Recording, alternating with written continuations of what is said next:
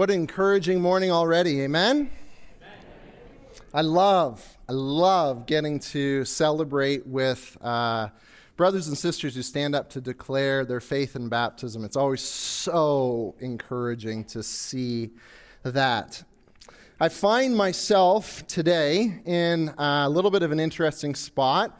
If you've been uh, a regular around here at Bethel, you're probably aware of this. I know we've got a few guests that are here uh, this morning for our baptisms, and so uh, this might be new news to you for whatever it's worth to you. But uh, I, uh, I'm just about this is my last Sunday before I head on to a little bit of a sabbatical break for the next few months and I am very excited about what is ahead. I'm excited about the time and the opportunity of rest for Natalie and I and our family and what God's going to do that in our lives. I'm excited for what I know God's going to do in the midst of His church and your lives here. Uh, we all recognize that none of this depends on any one individual. Uh, we're here because of Jesus. He is amazing. His word is living and active, and that is going to be continued to be declared week in and week out. And so I can't wait to hear the stories about what's going to be happening and believing by faith that there's going to be much that God's going to do.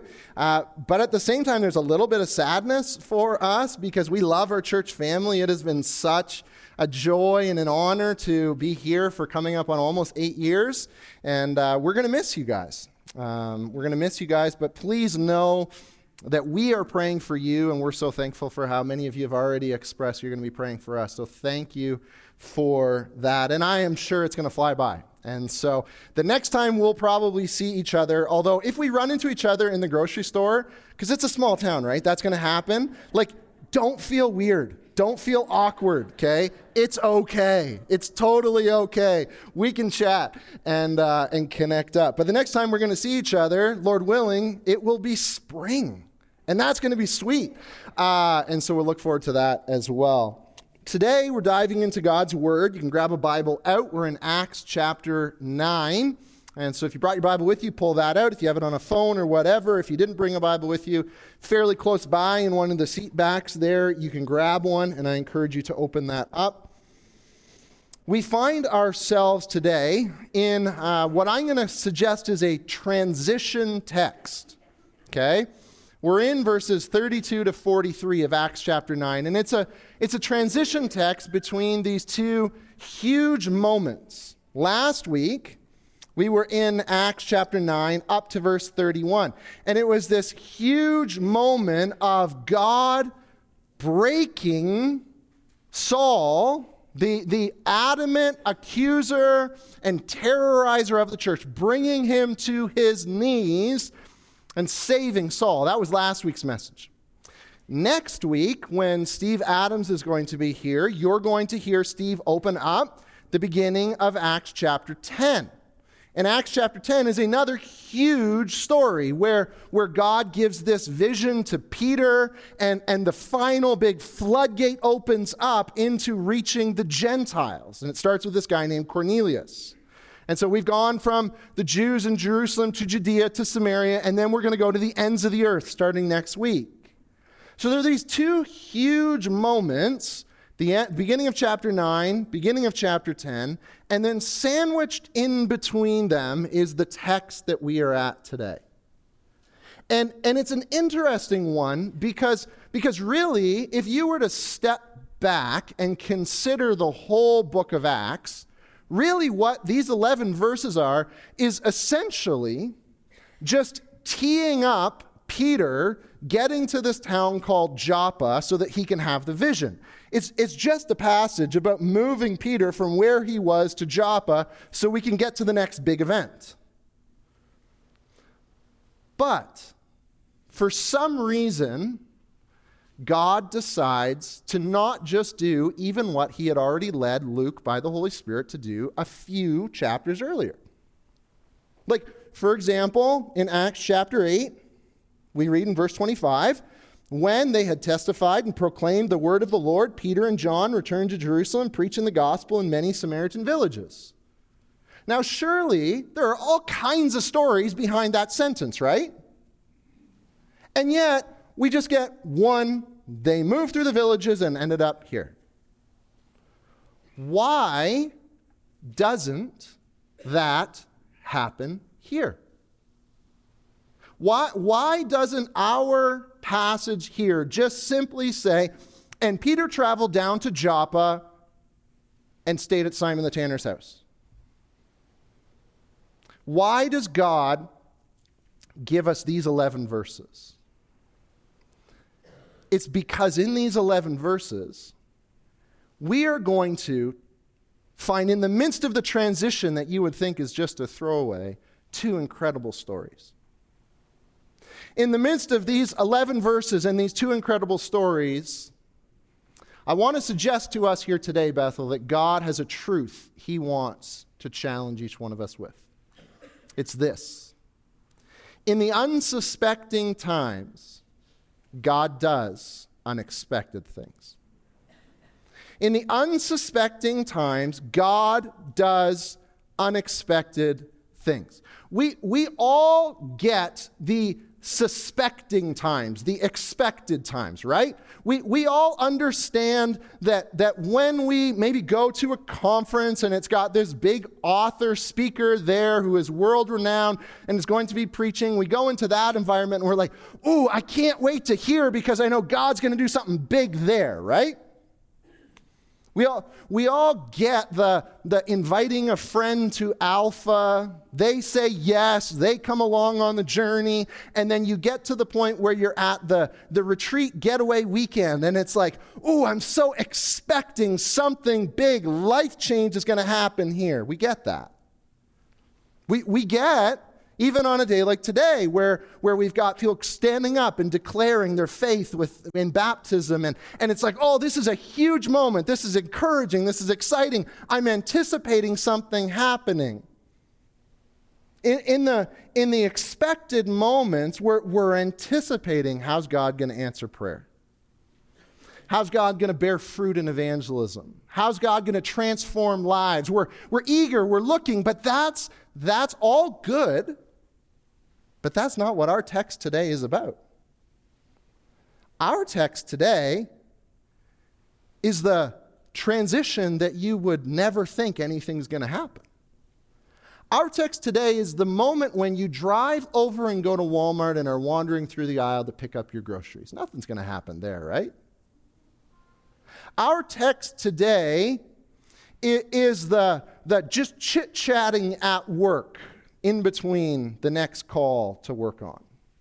Our text today is the, the seasons of life. I don't know, the, the stay at home mom season of life or the retired season of life moved into the home. You know, there's all kinds of other seasons of life when I would think the big things are going to happen and the opportunities for God to work are really going to go down. But in this season, it's just kind of like, don't we just need to get from here to there but hear this, Bethel.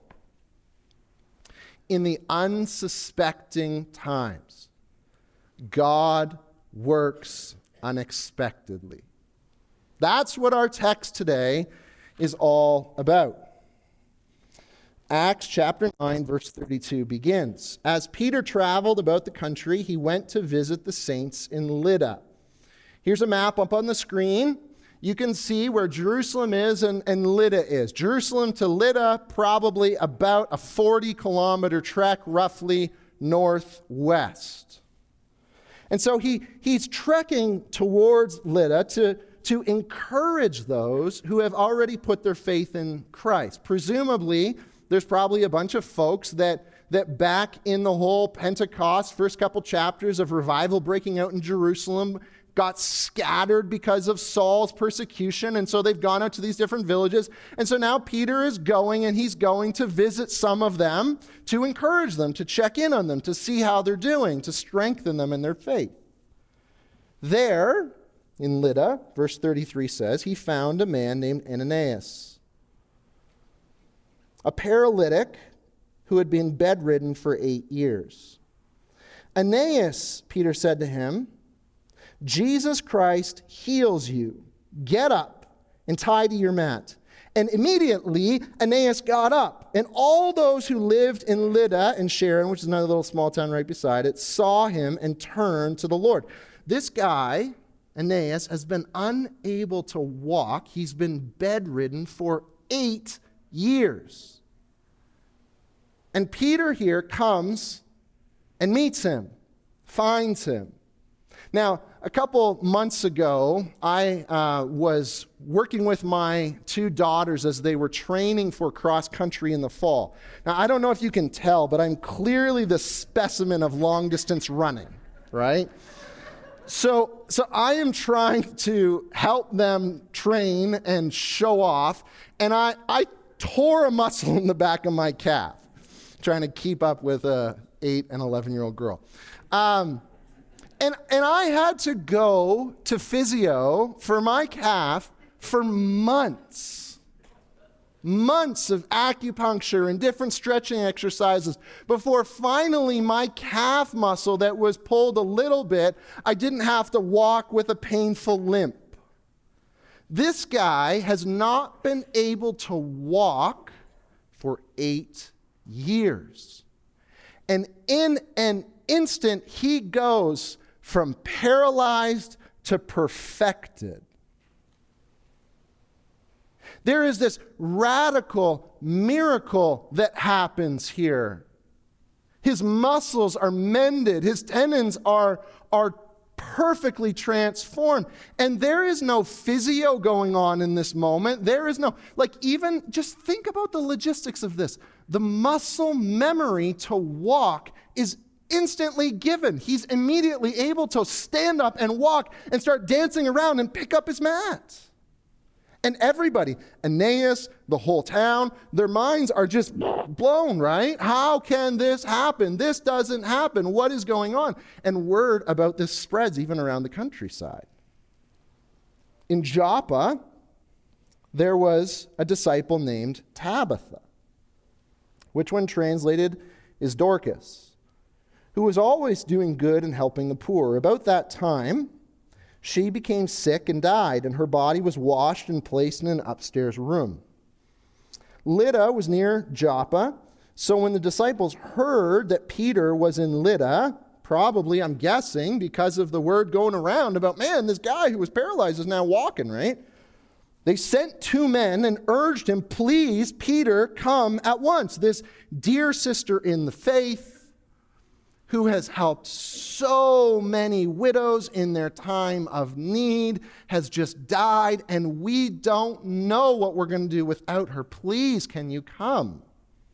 And so Peter, verse 39, went with them. Here's another map again, and you can see their, their top arrow, that's Joppa. So it's about another 19 kilometer journey from Lydda to the coast in Joppa.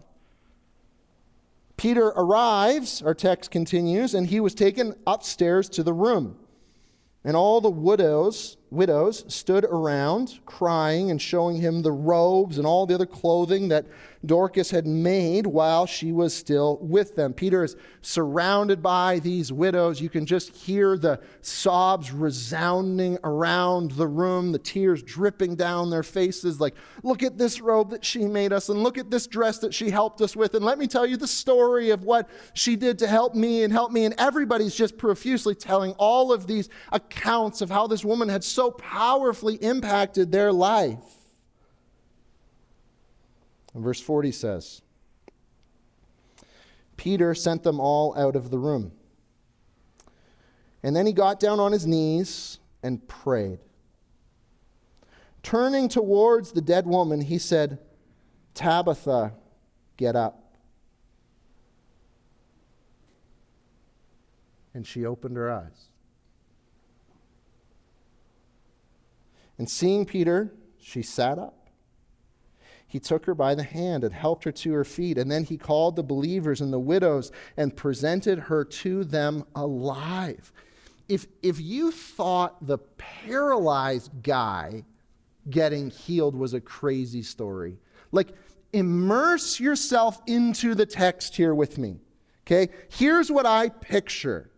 How many in this room have been to Denning's funeral home? Show of hands.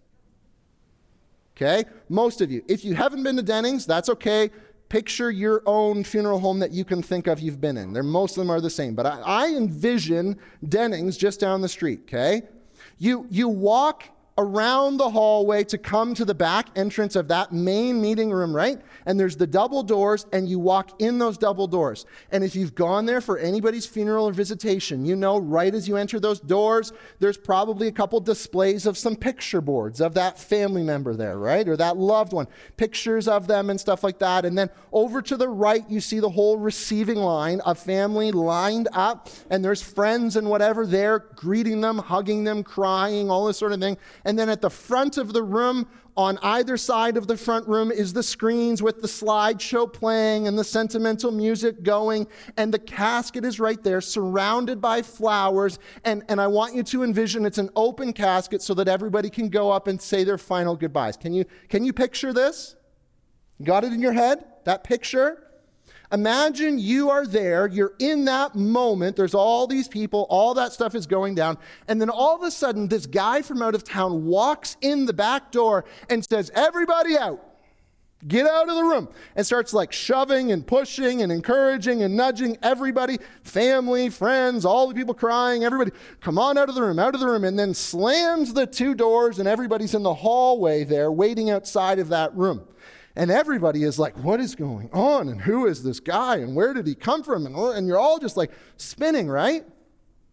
Now you can't see it, but now this guy goes up to the open casket at the front of the room, gets on his knees, prays, and then your loved one in the casket opens their eyes sits up out of the open casket, is taken by the hand, climbs out of the casket, and then walks to the doors, opens the doors, and is like, hey, everybody. That's this moment. That, that is what this moment is. The person that they went to the funeral and saw the dead body at the front of the room is now waving at them, saying hello. Verse 42, like this got to be one of the most understated verses in the whole Bible. This became known all over Joppa, and many people believed in the Lord. No kidding, it became all over known. Like, can you imagine the Just Ask Strathroy Facebook page when that goes down at Dennings?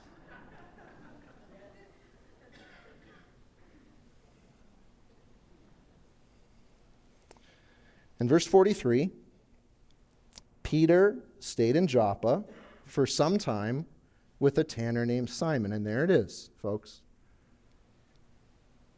There's the setup verse for next week's message. There's the setup verse for the next big thing. When, when Peter's going to be hanging out at this guy named Simon the tanner's house, and a vision's going to come, and all that's going to happen. I'm not going to spoil next week's message for you, okay? But let me ask you again. If the whole point is to get Peter to that point for the big thing to come next, why these 11 verses? Why these two stories? Why include them? Why not just a throwaway line? Peter traveled throughout the region preaching until he got to Joppa. Because in unsuspecting times, God works unexpectedly. God is never off. God doesn't take days off moving in people's lives. There isn't actually throwaway moments where there's no way God's going to move because it's just a transition to get from here to there. It's not just the, the big deal moments when God works. It's not just through the big deal speaker at the conference that God changes lives. He does amazing things right after class on your lunch break at school. He does mind blowing and incredible things as you stand in your driveway talking to your neighbor. He does amazing and incredible things on the regular Sunday morning where you're like, I'm just going to church because it's what I'm supposed to do. What's for lunch? Even in the unsuspecting moments, He works. And if you want to see God work in your unsuspecting moments in unexpected ways, there are two challenging truths, applications for us that I want to show you coming out of this text. If, if you have a desire, hey man, I'd love to see God work in the unsuspecting, unexpected moments in crazy ways, changing lives, changing me, changing others, moving in power. I'd love to see that happen two truths we see that we can learn from this text. Here's the first one every moment is an opportunity to share Christ.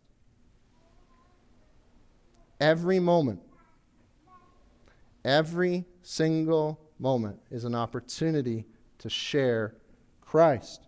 Sure, Peter is going to Jerusalem, from Jerusalem, and he's going to end up in Joppa. We read in verse 32 As Peter traveled about the country, he went to visit the saints in Lydda. Peter here has an agenda on his mind. He has some saints in mind that he is going to visit and to encourage. And then we read in verse 33 then he found a man named Aeneas. That word found in the original language has this sense of surprise. It, it, it's, it's totally unexpected. It's not what you're looking for. You stumble upon it. Peter didn't go to Lydda looking for Aeneas. He didn't even know about Aeneas.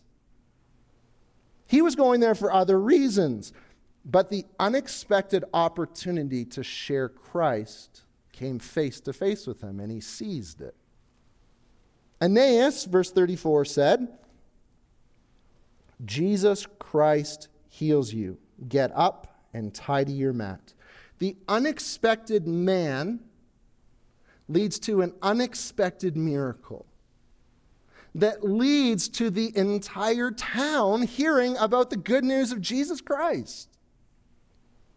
This was never on the agenda for Peter, and yet Every moment is an opportunity to share Christ. Peter wasn't looking for this, but he didn't miss it either. Dear friends, we need to hear this. Because how many times do we rush from the one to the next to the next and blow right past the opportunities that God is giving that we just don't even see because we're just getting to the next spot. I mean, how many times, parents, in your cars are you rushing from one event to the next event to get all of the things, the games, the practices, the recitals, the da da da da da da da done? and fail to stop and pause and reflect Am I discipling the little ones that are in my back seat? We praying together. How, how easy it is. We come on a Sunday morning and serve in a particular ministry, whatever it is for you, okay? Whatever team you're on welcome team, worship team, production team, kids ministry team, whatever it is how easy it is to come and be like, okay, I've got to get my role done. And, and did you notice the dear brother or dear sister that was very visibly shaken standing over in the corner who needed someone to pray for them? Did you notice? Or were you just getting the job done? How, how easy it is for us to think, students, you know what? I'll, I'll, I'll get back to this whole following Jesus thing when I get a little bit older after I get through high school. Hey, here's a question for you. What if that classmate of yours who is struggling right now with self harm can't wait until a few years later for you to get back to the faith that you know all about? What if they need you to stand up and talk about your faith right now? how easy it is for us to miss the fact that every moment is an opportunity to share Christ. One of you shared with me a story from a few weeks ago, and I was just so encouraged by the story that I had to share it with you. I got, it, got their permission to share it. So, so, a number of weeks ago, they were at the laundromat in town, and they load up all their laundry into the washing machine and are waiting there for stuff to go through and, and get through almost the whole cycle, if I understand the story correct, and then discover that the washing machine is broken. And so need to empty all of their laundry out and start all over again. Now, who here thinks the laundromat would be the place where I'm expecting God to work? And now, who here thinks after half an hour of sitting there waiting for the washing machine to get done and then needing to start all again would leave you cheery and happy and not wanting to rush on to the next thing. So this person puts their laundry in and decides, you know what? I'm going to turn the church online service on on my phone. And so sits in the laundromat with it on. No earbuds, love that. Gets to the dryer, does the dryer, and then is ready to go. Well, in the period of time that only happened because the first washing machine was broken, they would have been gone already. A guy walks in. And when this person is loading up their laundry and about to walk out the door, the guy says, Hey, would you mind sticking around so I can listen to the rest of that church service? So they sit together and watch the service on the phone, and then she invites them to church the next week. Who was expecting that to happen when you go to the laundromat? Who is not frustrated to move on to the next thing? Hey, Bethel, every moment is an opportunity to share Christ including the most unsuspecting moments, including the moments where you're like, I just want to get on to the next thing because I'm already running late. Hey, what if? What if God's trying to orchestrate somebody in your life right there? Are your eyes open? Are they? Here's the second lesson we learn Every moment is an opportunity to show Christ. Every moment is an opportunity to show Christ. Here's the challenge of the second takeaway How are you living in the unexpected moment? How am I acting when I'm not thinking about anybody else around me? Jesus says in the Gospel of John, I am the light of the world. Whoever follows me will never walk in darkness, but will have the light of life. Into our broken, dark world, God sent his Son. The light of the world came into the darkness to save us, to rescue us, so that we can have our sins forgiven, so that we can have a relationship with God reconciled and remade. Jesus is the light of the world. But it's also fascinating that in the Gospel of Matthew, we record on a separate occasion, Jesus said these words You, speaking to his disciples, if you're here today and you're a disciple of Jesus, you are the light of the world. Let your light shine before men that they may see your good deeds and praise your Father in heaven. First, Jesus shines into the darkness of our world and our lives, and by faith we trust in him and are saved. And then, as we trust in him, his light shines out through us so that other people can be pointed to Jesus. That's God's intent for us as his followers. Every moment, including the most unsuspecting ones, is an opportunity to shine as an example for Jesus. Every moment, even the most unexpected ones, is an opportunity to show Christ. Peter here lives like Jesus. It's actually quite incredible and remarkable here. Notice, first of all, Peter notices the people Jesus noticed.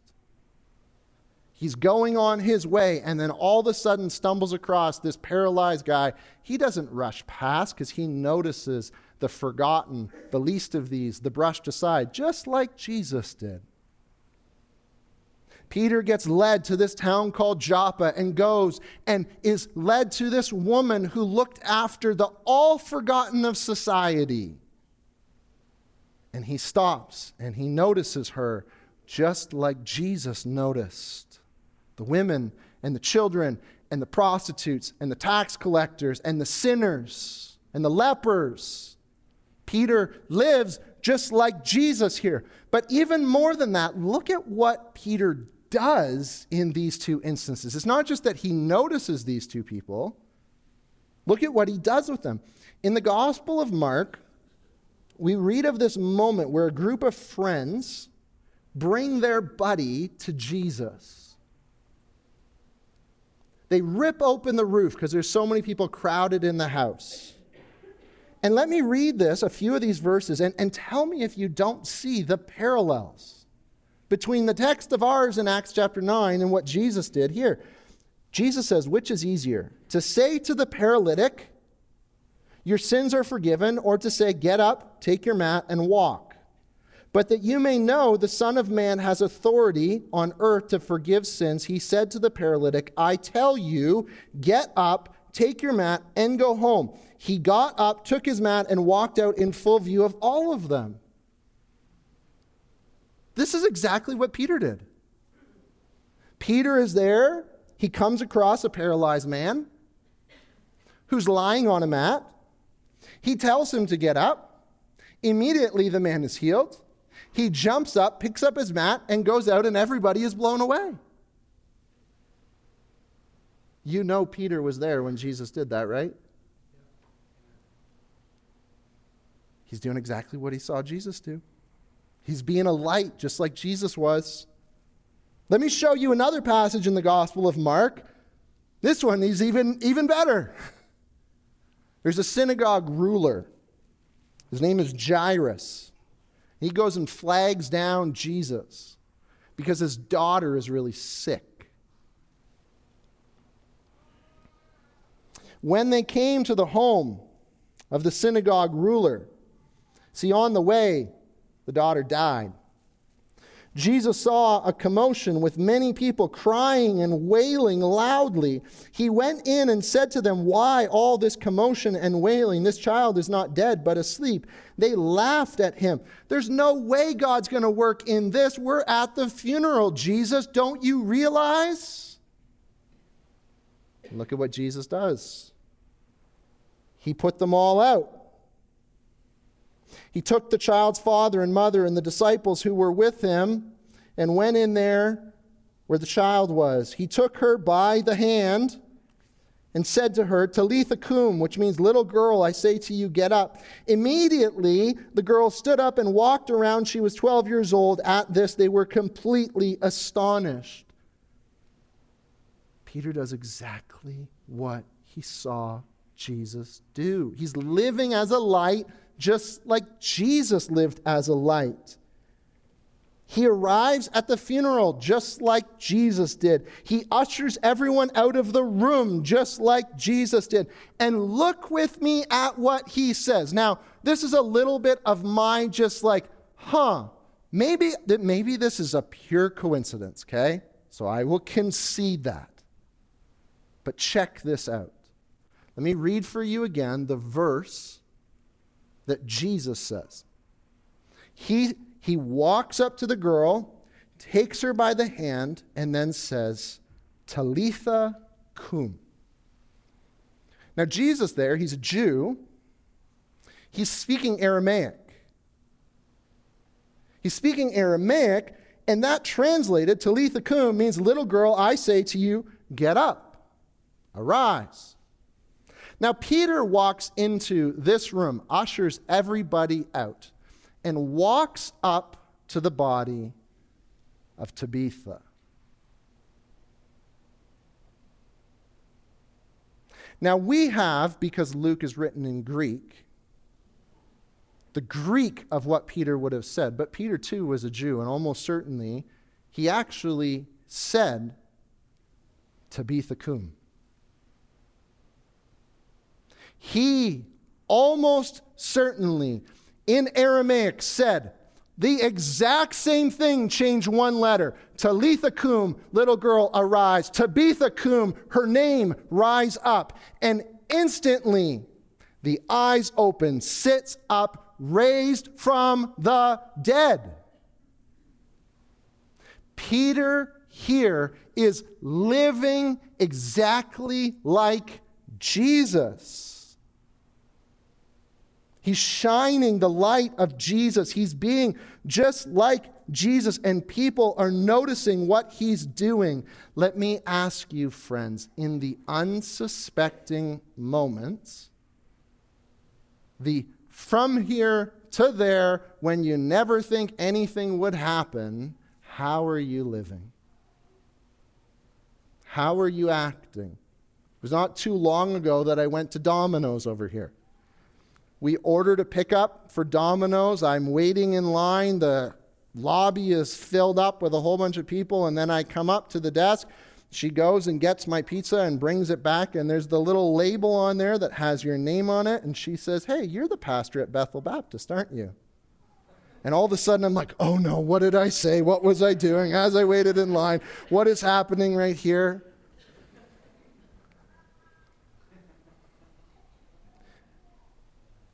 Hey, dad or grandfather, or to not be stereotypical, it could be mom or mother or grandmother. When you're at your kid or grandkid's hockey game in the arena, standing in the bleachers, cheering for them and railing on the ref, how often are you thinking about living like Jesus for those around you in the stand?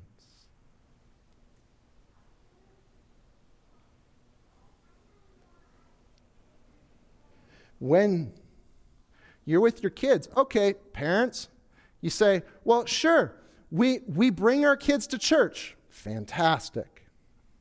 We do our evening devotional at the dinner table. Amazing. Check, check. That's wonderful. Let me ask you, parents, what's coming out of your mouth when you think the children are in a different room and can't hear? How are you acting in the front seat when you think they're not paying attention in the back seat? In the moments where it's now not the intentional, expected, purposeful time, are you living like Jesus? Or what are they seeing? When you're at work and the jokes are being said, do you notice that you're laughing and all the other guys are watching you laugh and go along with them? When you go away on vacation and it's like, all right, I'm going to go to the place where I just get to put my feet up. I mean, I've served long and hard at work, at church. It's time to be off. It's time to reprieve. What are the strangers seeing? The unsuspecting times are not when we turn off living as ambassadors for Jesus. In fact, I would suggest to you that probably the unsuspecting times are some of the most important for us to be living like Jesus as a testimony of our faith. Our text today, it could be just this transition text. Peter travels down to Joppa. Get to chapter 10. But God has something more for us today. He wants us to hear this in the unsuspecting transition moments where you think it's just to mail it in. God can do unexpected things. And this should not come as a surprise to any of us who are followers of Jesus, who are, who are exploring this thing that we call following Jesus Christ. Because the very thing that we have as the centerpiece of our faith, which is Jesus' death on the cross and resurrection, the very thing in just a moment that will come around the communion table to remember his body broken and his blood poured out, if you think about that, forget that we now live in 2024 and we know how the rest of the story has gone. At the moment, that was the most unsuspecting story you could imagine. This, this random guy from a little town of Nazareth ends up going, he, he's the son of a carpenter. He gets arrested and killed by some Romans. Move on with the story. How many other people have that exact same tale?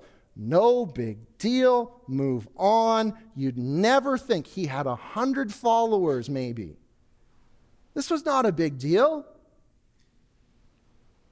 Except he wasn't a random guy, he was the king of the universe. Except he wasn't the son of a carpenter, just, he was the son of God except he wasn't from Nazareth, he was from heaven, except he didn't have just a few followers. He was the army angel leader, and he was going to have billions who would call upon his name. And he was going to the cross, the most unsuspecting thing you would ever think the King of the universe, the Son of God, to do to die for you and for me. See, we shouldn't be surprised that God works in the unexpected times because that's the very centerpiece of our faith. The last thing in the world you would ever think would happen is the greatest news the world could ever hear, and truly our only hope.